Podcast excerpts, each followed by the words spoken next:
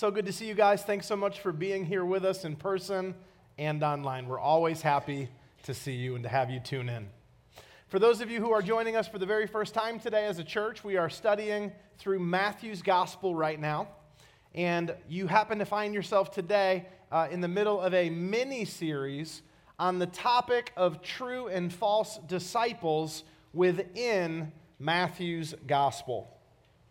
From Matthew chapter 7, verse 13, all the way through Matthew chapter 7, verse 27, Jesus gives us four different illustrations to help us know who is a true disciple and who is a false disciple. So take a look. First, he says that true disciples choose the narrow gate versus the wide. Next, he says that true disciples produce good fruit versus bad. Then he says that true disciples don't just claim him as Lord, there's a reality behind the claim. And then finally, Jesus says that true disciples build their lives on a foundation of solid rock versus shifting sand. So there's two gates, there's two trees, there's two claims, and there's true foundations. And, and what we choose, the narrow gate versus the wide, the good tree or the bad tree, the two claim, you know, the, the, the right claim or the wrong claim, the right foundation or the wrong foundation. What we claim reveals to God, reveals to ourselves, and reveals to others who we truly are true or false disciples. The Bible teaches that on Judgment Day, Jesus will charge the angels to separate the sheep from the goats, the wheat from the tares, the wheat from the chaff. These are three different ways of saying that on Judgment Day, Jesus is going to charge the angels to separate those who claim to be followers of Jesus and those who really are. And so, in this series, we're, we're doing this series to help prepare us uh, for that day. What we want to hear from Jesus on Judgment Day is, Well done, my good and faithful servant, not depart from me, I never knew you. And so, we're doing this series towards that end. And each week, we're covering one of the four illustrations that Jesus has covered. Last week, we covered the narrow gate versus the wide gate. And so, today, we're covering good fruit versus bad fruit in Matthew chapter 7, verses 15 to 20. So, again, good fruit versus bad fruit.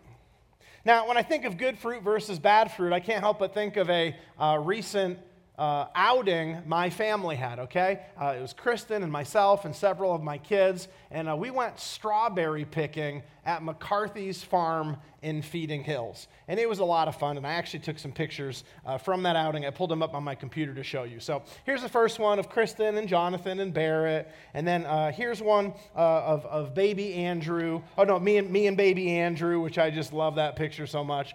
And then here's baby Andrew stealing strawberries. All right. Um, yeah, great pastor's kid, right? Stealing strawberries. His life of crime begins now. All right. And then here's one of Kristen and I. And, uh, and then finally, here's Jonathan and Barrett enjoying the spoils uh, after we went picking. And it was just a lot of fun. Um, while picking the strawberries, we had to be very careful because it was towards the end of the picking season. And by that time, a lot of the fruit, fruit has ripened, okay? If you have one kid, you can go strawberry picking anytime. When you have five, you go towards the end of the season when the price per container uh, drops, okay? And we were going by the end, we were going at the end of the, the season there, and, uh, but there was a lot of fruit that had spoiled by this time. So we had to investigate every single piece of fruit before putting it in our little basket to make sure that we were collecting good fruit. Well, in our text today, Jesus is going to tell us to take that same approach concerning what spiritual influences we allow into our life. What we're going to learn is that we shouldn't just listen to any old preacher. We shouldn't read any old Christian book. We should not watch any old Christian television broadcasting. We must be as discerning as people picking strawberries late in the season because there's a lot of rotten fruit out there that we would do well to avoid collecting. And this is what Jesus is getting at in our text today. So let me read it to you Matthew chapter 7, verses 15 to 20. Jesus says, Beware of false prophets who come to you in sheep's clothing, but inwardly are ravenous wolves. You will recognize them by their fruits. Are grapes gathered from thorn bushes, or figs from thistles? So every healthy tree bears good fruit, but the diseased tree bears bad fruit. A healthy tree cannot bear bad fruit, nor can a diseased tree bear good fruit. Every tree that does not bear good fruit is cut down and thrown into the fire. Thus, you will recognize them, meaning false prophets, by their fruits. If you're taking notes today, it'd be a great time to pull out your lesson notes. I'll give you a few fill in the blanks as we go along so that you have some hooks to hang your thoughts on as we work our way through the passage. The first thing that we see in our text today is what we're going to call the admonition. The admonition. And we see this in the first part of verse 15, where Jesus warns, Beware of false prophets. Now, the word prophet here is simply a reference to someone who claims to speak for God. Many times when we think of the word prophet, we think of someone who foretells the future, but that's not the way the word is being used here. Here, the word prophet is being used in its broadest sense to refer to someone who claims to be a representative of God and who claims to speak for God, but in reality, he does not. In the Bible, these false representatives of God are called by many names. They're called false brothers, false apostles, false teachers, false speakers, meaning they're liars, false witnesses, and false Christs. But though the nicknames are many, they all refer to the exact same thing the person who claims to represent and speak for God, but does not.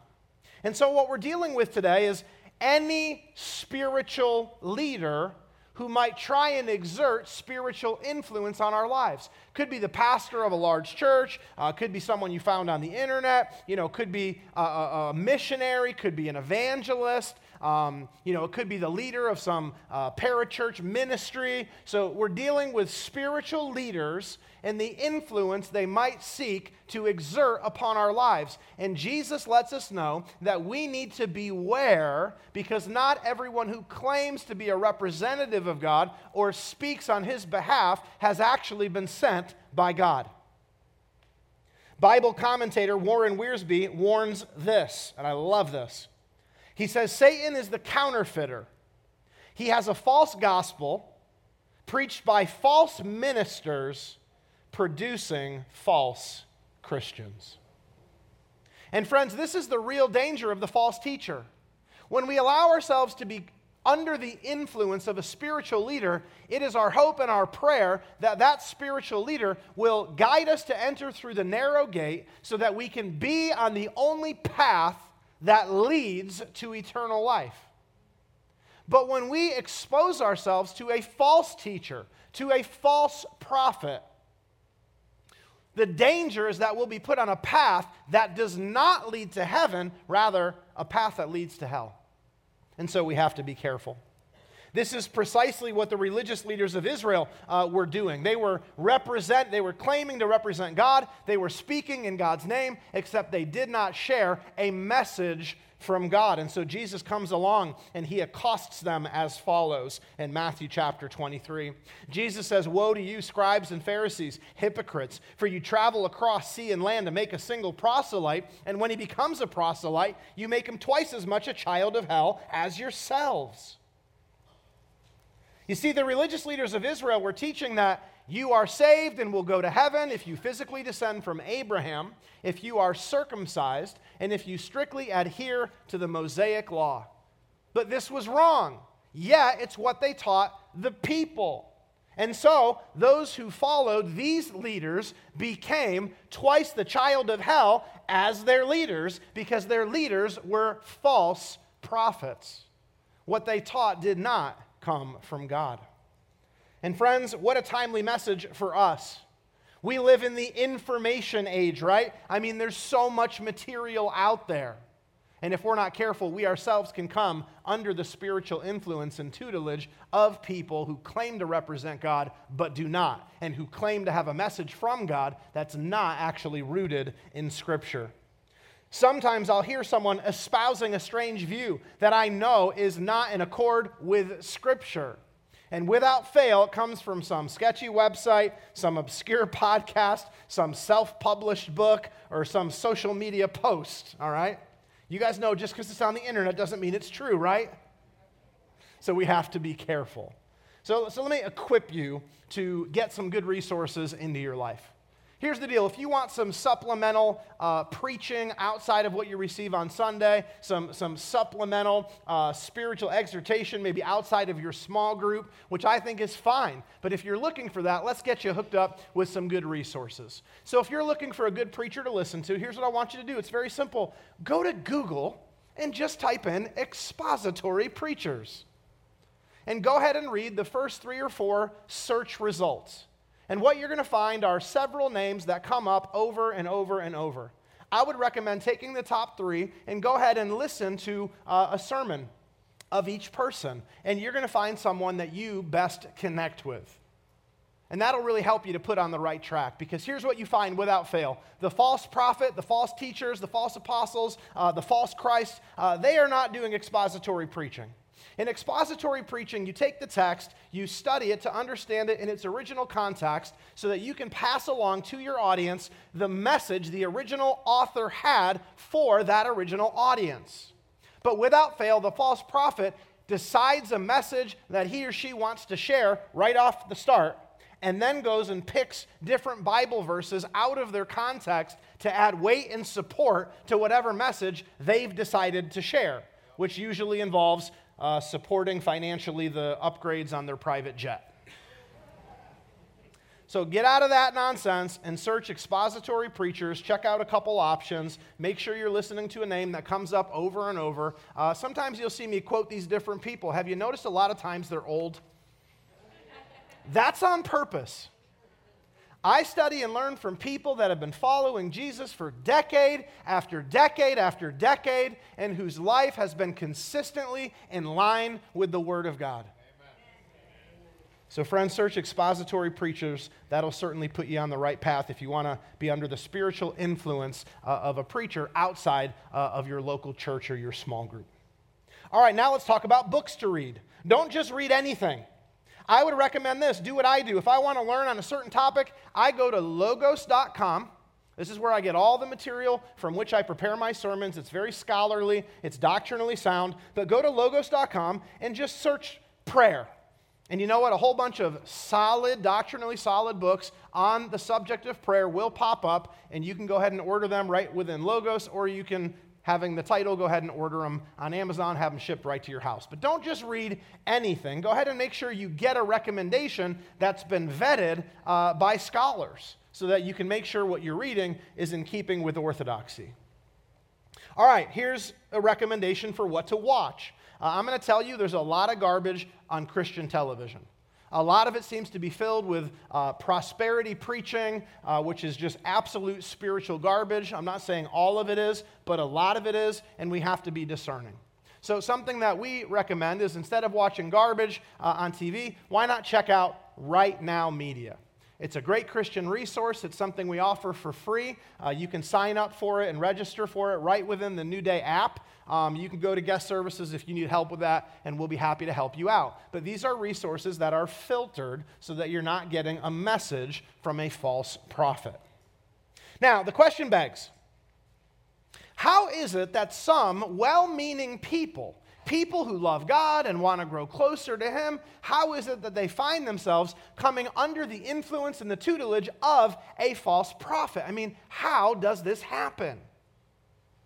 Well, that's the question Jesus answers in the next part of our text. We've looked at the admonition, and now the second thing I want you to see in our text is what we're going to call the deception. And we see this in the second part of verse 15, where Jesus refers to false prophets who come to you in sheep's clothing, but inwardly are ravenous wolves. Now, this verse is often misunderstood, so pay close attention so you can understand what it really means. In first century Palestine, the person who wore sheep's clothing was the shepherd. The shepherd would make clothing from the wool that came from the animals in his flock. Okay, the skin was on the outside, the wool touched the skin and kept the shepherd warm. So the person who comes in sheep's clothing, that is the shepherd. Therefore, here's your next two fill in the blanks. Take a look. Therefore, the one who comes in sheep's clothing is the one who presents himself as a shepherd. A shepherd who ostensibly cares for the well being of his sheep, but in reality is a wolf who will do the sheep great harm. So, the reason so many people, to answer our question, the reason so many people, well meaning people, are led astray, spiritually speaking, is because the false prophets don't present as false prophets. They, they don't wear a red outfit, okay, with horns on their head and carrying a pitchfork with a tail at the end. No, they present as loving, caring shepherds. To put it as Jesus did, they come in sheep's clothing. If they presented as wolves, everyone would be scared away, right? But in presenting as a loving, caring shepherd, many draw close and follow without suspicion. Now, this approach of being a wolf but presenting as a shepherd, this is following their true father, who is Satan. The apostle Paul says of Satan in 2 Corinthians chapter 11 verse 14, even Satan disguises himself as an angel of light. So we really shouldn't be surprised when Satan's emissaries take the same deceptive approach, coming and presenting as a loving, caring shepherd when in reality they are a ravenous wolf, meaning to do harm to the flock. Now, I want you to note that there's two different kinds of false prophets in the world those who know they're false prophets and those who don't. Some false prophets know that Christians are easy marks because we often don't listen to the words of Jesus where he says, Beware. And we're not uh, careful with who we expose ourselves to. So we're invited to some revivalist meeting, we're invited to some revival service, and we go and we hear, and someone says Jesus, and they quote a Bible verse, and they're funny and they're engaging, and then at the end they ask for money, and you're like, oh, it must be for real. And we just go ahead and we, and we get fleeced.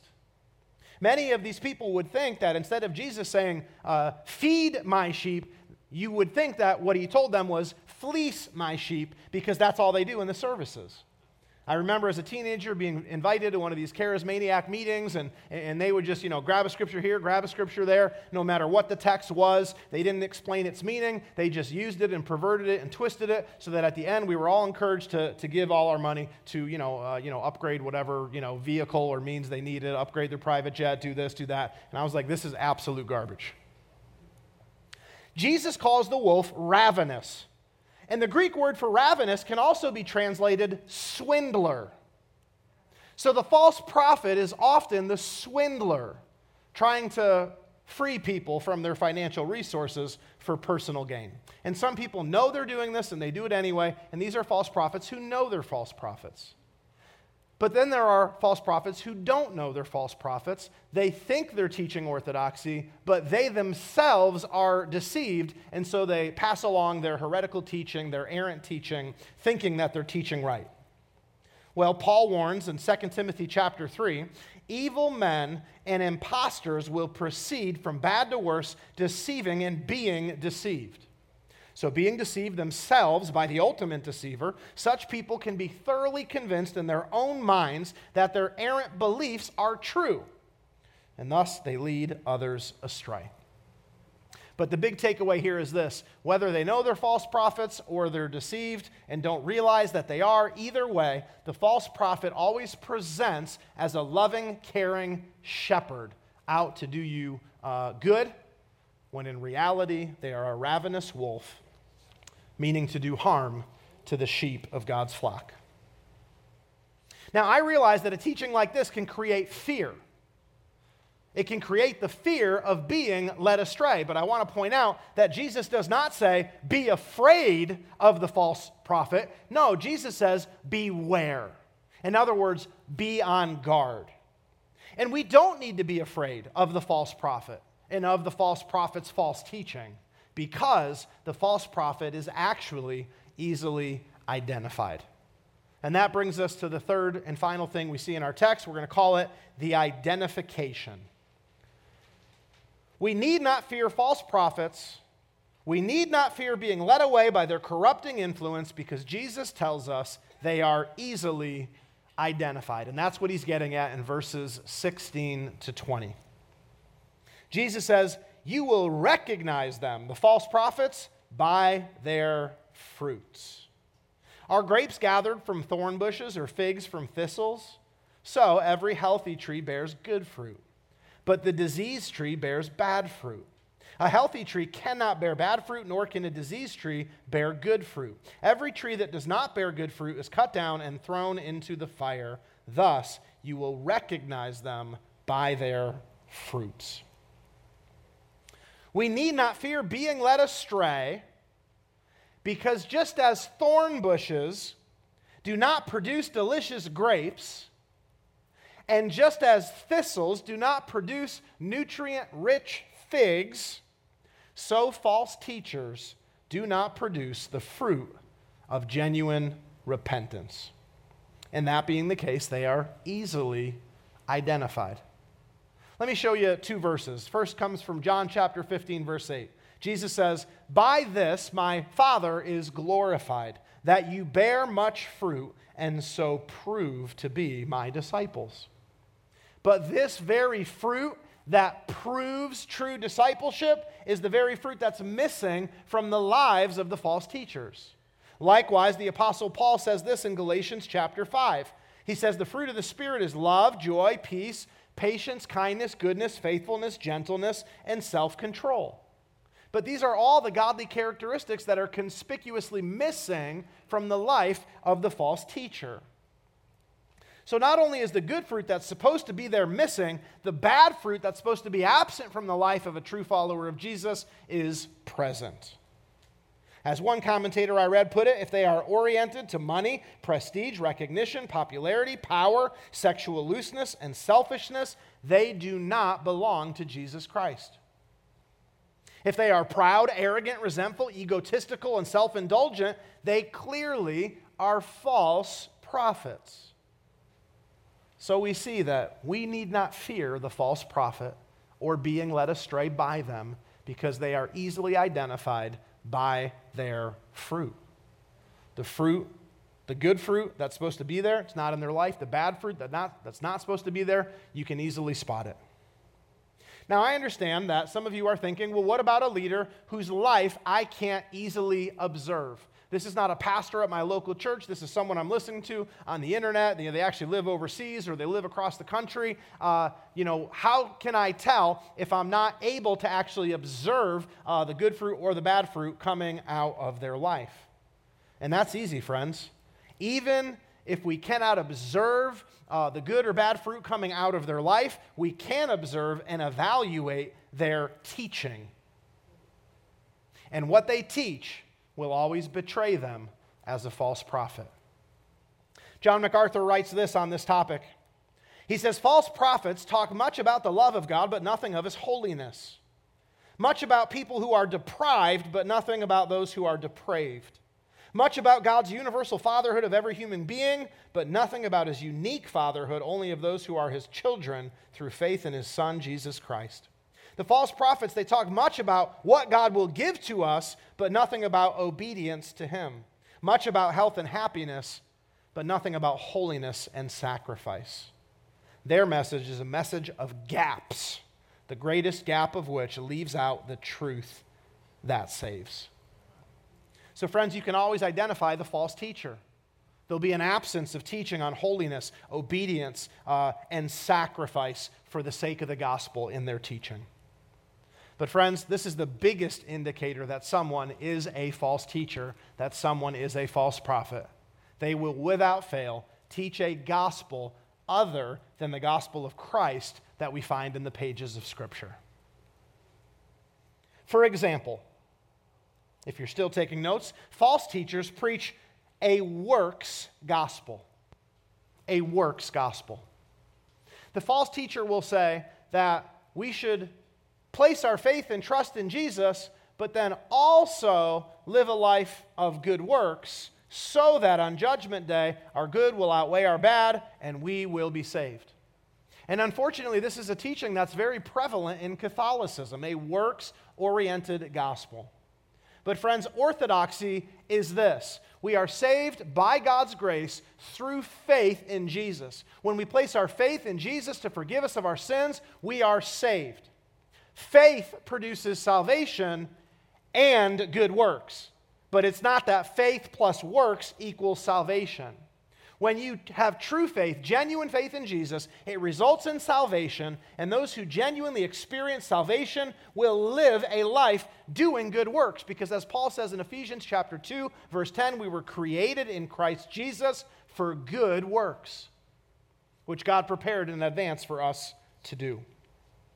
But the false prophet will always teach a, a works gospel. And this goes directly against the clear teaching of Scripture. I mean, look what Paul wrote in Ephesians chapter 2. For by grace you have been saved through faith, and this it's not of your own doing, it's the gift of God, not a result of works, so that no one may boast. God doesn't want anyone going around saying, I earned it. He wants us to be giving him praise because he provided for us something we didn't deserve and definitely didn't earn. But not only will the false teachers advocate a works gospel, secondly, they'll also advocate uh, a prosperity gospel, like we hear from the leaders of the Word of Faith movement. According to these false teachers, the good news of the Bible is health and wealth. They say that the good news of the Bible is that because we belong to God, we can be wealthy and healthy if only we have enough faith. And this, of course, is absolute garbage. Jesus said this in John chapter 16, verse 33. He said, In this world you will have trouble, not guaranteed health and prosperity. Jesus promised persecution, not a bed of roses.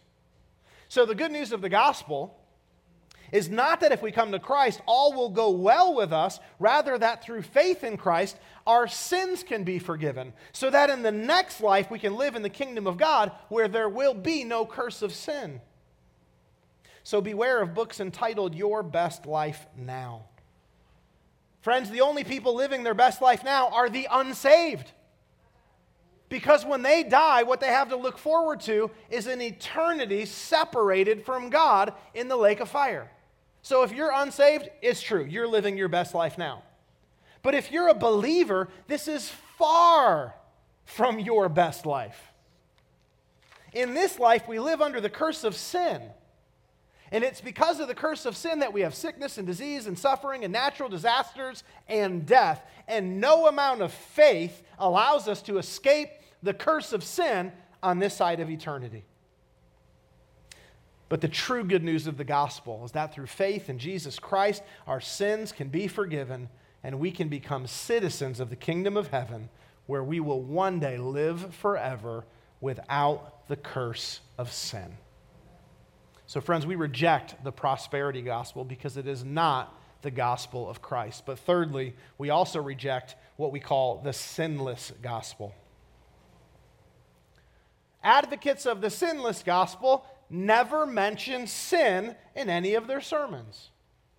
Now, I'm not saying if you go with a friend and you visit a church while you're on vacation in some other part of the country and you heard a 40 minute sermon and, and there was no mention of sin in that particular one, it's a false teacher, it's a false prophet. But I will say this if you listen to three or four or five or six or seven of those sermons and there's no mention of sin, you know one thing you are under the influence of a false prophet. And do not think the person advocating a sinless gospel is going to come out and say, worship Satan, you know? That's not what they do. It sounds good. There, there's a hint of orthodoxy in what they say. They might be funny. They're certainly going to include scripture in the sermon. But, friends, if there's no mention of sin, it is not the gospel of Christ. Jesus came with a message saying, Repent, for the kingdom of heaven is at hand. Repent of what? Repent of your sin. And it's because of the teaching of Jesus that the Apostle Paul in the book of Romans spends three full chapters talking about how sinful his audience was before he ever shares with them the good news that because of God's grace, they can be saved from the penalty that God's law demands for sin, which is death. So we got to avoid anyone who won't talk about sin. Some people in our culture today, they say, Oh, I'm going to offend so and so. If I bring up this topic, it doesn't square with the way our culture is going. And, and they just never bring up anything controversial. They never confront sin. They never say, This is wrong. This is right. You know, this is what followers of Jesus do. This is what followers of Jesus don't. It's all just a happy, positive, uh, motivational, inspirational type message. And friends, it's a false gospel. The sinless gospel is a false gospel. So beware. Refuse to allow yourself to be under a teacher who doesn't talk about sin. All right, I know I've covered a lot as we do every week here at New Day, but let me summarize. False teachers are those who claim to represent God here on the earth and claim to be sent with a message from Him but who in reality are not. We have to be vigilant about refusing to allow ourselves to be corrupted and led astray by their influence. But with that said, we do not need to be afraid of the false prophet because he is easily identified. The fruit of his life and teaching will not square with Scripture, thus, they are easily identified. If you're a follower of Jesus, the application today couldn't be more simple because Jesus just spells it out for us so clearly in this passage. The application, it's right from the text, it's beware. Beware. Be on guard. Don't just see some post online and go, oh, this must be great. Let me go listen to that. Be discerning do some research. Because again, Satan is the great counterfeiter, and he has a false gospel preached by false ministers that produces false Christians. And you don't want to believe your whole life you're a sheep when in reality you're a goat. You don't want to believe your whole life that you are wheat when in reality you're a, a, a tare, a weed. You don't want to believe your whole life that you are wheat when in reality you are chaff. Chaff is destined for fire chaff is burned, wheat is brought into the barn. Now, for those of you who are not currently disciples of Jesus, you also need to beware. As we've learned today, there's many different gospels floating out there, but there's only one gospel that saves.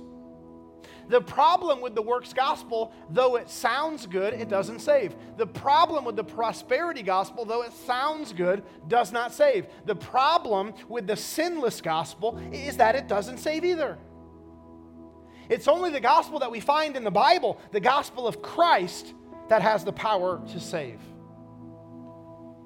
The gospel of Christ is good news. But the gospel of Christ does not begin with good news, it begins with bad. The gospel of Christ begins with this message We are sinners in need of a Savior. We have sinned. We have violated God's law. We have fallen short of His glorious standard. And there's only one penalty for sin, which is death the gospel of Christ, the good news of Christ, it begins with a terrible, terrible message that we have sinned and offended a holy God. There's one penalty for sin, which is death. And because of sin, we will one day die physically. And if we die apart from Christ, we will suffer eternally. That's how the gospel of Christ begins. But I'm so thankful that that's not where the gospel of Christ ends. Because the gospel of Christ then continues and says, though you're a sinner who's violated God's law and who deserves the just punishment for sin, which is death, physical and spiritual, for God so loved the world that he sent his one and only Son, that whoever believes in him shall not perish, but shall have everlasting life. And friends, it's through that faith in Jesus to deal with the problem that sin has created, when we trust in Jesus to deal with the problem of death, we are saved. And yes, once saved, good works flow out of our life, but it's not the good works themselves that earn us our salvation. Salvation is by the grace of God through our faith in His one and only Son, Jesus who died on a cross so that he could take upon himself the punishment that our sin deserved. Friends, that is the gospel of Christ. And so Jesus says to believers and unbelievers alike, beware. If you're a believer, don't allow any spiritual influence to enter your life. That could put you on a path that leads to hell. But he also says, likewise, to those who are not currently disciples of Jesus, you too beware. Because there's a lot of gospels out there, and some of them are very attractive. I mean, who doesn't want to buy into the sinless gospel? I can be churchy, I can meet great people, I can have assurance of salvation, but I can just continue living however I want. Oh, how attractive is that? Because it's attractive, so many people buy into it. And that's why there's going to be a need one day, on Judgment Day, for Jesus to tell the angels, sort them out. Separate the sheep from the goats, the wheat from the tares, the wheat from the chaff. And again, in this series, we're trying to prepare you for that day. We want you to be a true disciple of Jesus. So on that day, you can hear, Well done, my good and faithful servant, not, I never knew you. Depart from me into the lake of fire, prepared for the devil and his angels. Today, if you would like to accept the true gospel, the gospel of Christ, because you want to be saved, and you don't want to be a goat, you want to be a sheep. You don't want to be a tare, you want to be wheat. You don't want to be chaff, you want to be wheat that'll be gathered into the barn. A metaphorical way of saying you want to be gathered into the kingdom of heaven to live with Jesus forever. It'd be my great privilege to lead you in our closing prayer. So at this time, would you bow your heads? Would you close your eyes? Those of you online, don't tune out just yet. Join us in prayer, won't you? And in your heart, Maybe you'd say this to God say, Heavenly Father, I accept the true gospel today. I believe that Jesus is your son and that he came to earth to live a sinless life. I believe that he died on a cross in my place and for my sins, and that three days later he rose again. And I'm trusting in this Jesus to forgive my sins. I confess my sins and readily admit that I need saving from the just penalty that your law demands for sin, which is death. So, God, please forgive me so that I can escape that penalty. And now, God, upon my confession, I humbly ask that by your grace and through my faith in Christ, that you would grant to me eternal life, though I am so undeserving of such a wonderfully generous gift. And God, now that I am one of your children and a citizen in your kingdom, I do pray for help to be discerning in what I expose myself to as I work to grow in my knowledge and love of my Savior. God, protect me from the false prophet and bring into my life everyone whose aim is to help keep me on the straight and narrow path until that day where I will live with you forever in the eternal kingdom that you've appointed Jesus, my Savior, to rule over forever. I pray in His name. Amen. Amen. Amen. Amen. Thanks, Mike. Well, if you just prayed that prayer of salvation with Mike today, I just want to say a huge congratulations to you. Like I said earlier, we had over 70 people give their lives to Christ just this year. 70 people have made that decision, and now you're one of them. So, New Day, we celebrated for the 70 already. Can we celebrate for everybody else who just made that decision today? Awesome. Congratulations again to all of you.